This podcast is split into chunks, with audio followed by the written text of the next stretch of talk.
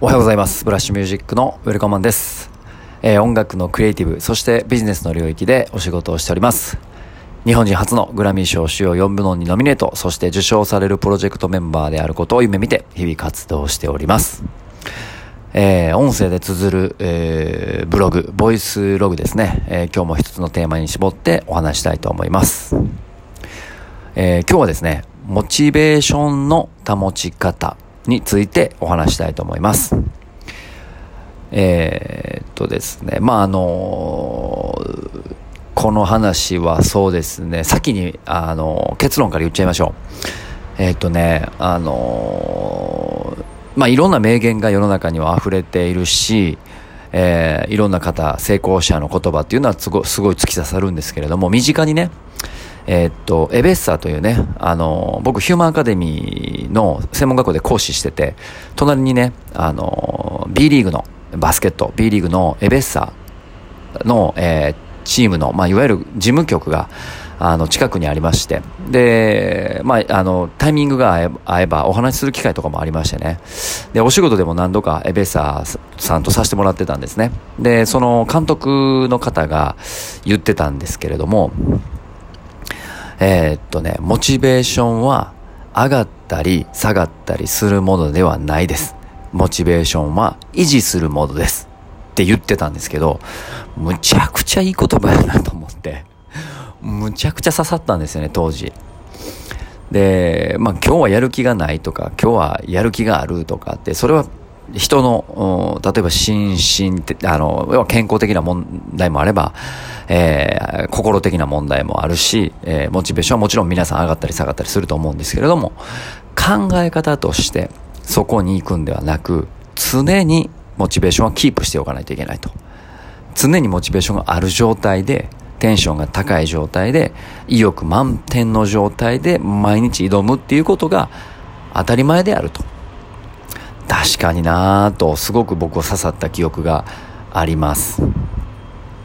で、性格上どうしてもこう、僕の性格上はあの、自己中心的で自分勝手なとこあるんですけれども、マイペースで、えー自分で物事を判断して全部自分でやるし、モチベーションが下がるってことは基本、うんないです。なぜかっていうと、まあ僕のやり方はあれですけどね。あの、本田圭佑とかと似てて、あの、無理な目標設定を一回上に置いといて、で、そこに対してどういうふうに進んでいけばいいかっていうのを砕いてやっていくっていうのが、やり方としては自分には合っているので、えーまあね、最初に冒頭にグラミー賞取りますなんて言ってますけれども、もう手の届かないところの遥か遠いところにありますが、言わないと始まらないっていうところでやってるみたいなとこもあって、あの、スタイルとしてはそういうスタイルでやってるんですけれども、えっと、それのおかげでモチベーションをキープしてるっていうのもありますね。気抜けば一気に下がるんでね。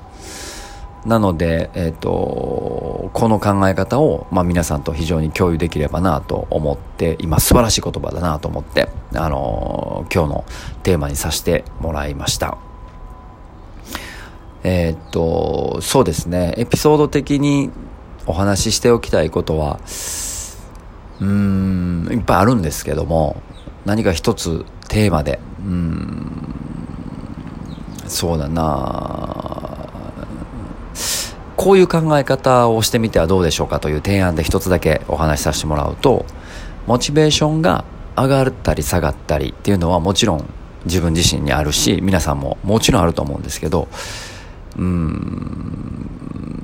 僕たちの生活って意外と僕は自己中だとかあの自分勝手マイペースとかって言ってる割には結構周りのことを気にしていてて、えー僕のモチベーションが上がったり下がったりすると周りに迷惑がかかる。っていうところに一番僕はモチベーションの維持をキープしてます。で僕がモチベーションを常に維持することによって周りの人がピリッとする。うん僕の発言に、えー重みが出る、えーまあそういう意味でどっちかっていうと自分自身のモチベーション維持してるっていうか周りの、えー人たちに迷惑かけないようにとか評価してもらいたいとか、えーみんなが豊かであるためにはやっぱりモチベーション維持してし続けた方が全員がね僕もそうだしあなたもそうです。し続けた方がお互いにとって絶対いいし楽しい人生を送れると思うので、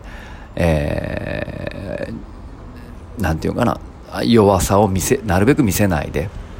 あのモチベーションをキープしておくっていうことが実はあの自分にとっていいっていうことにじゃなくてあなたにとっていいことだと。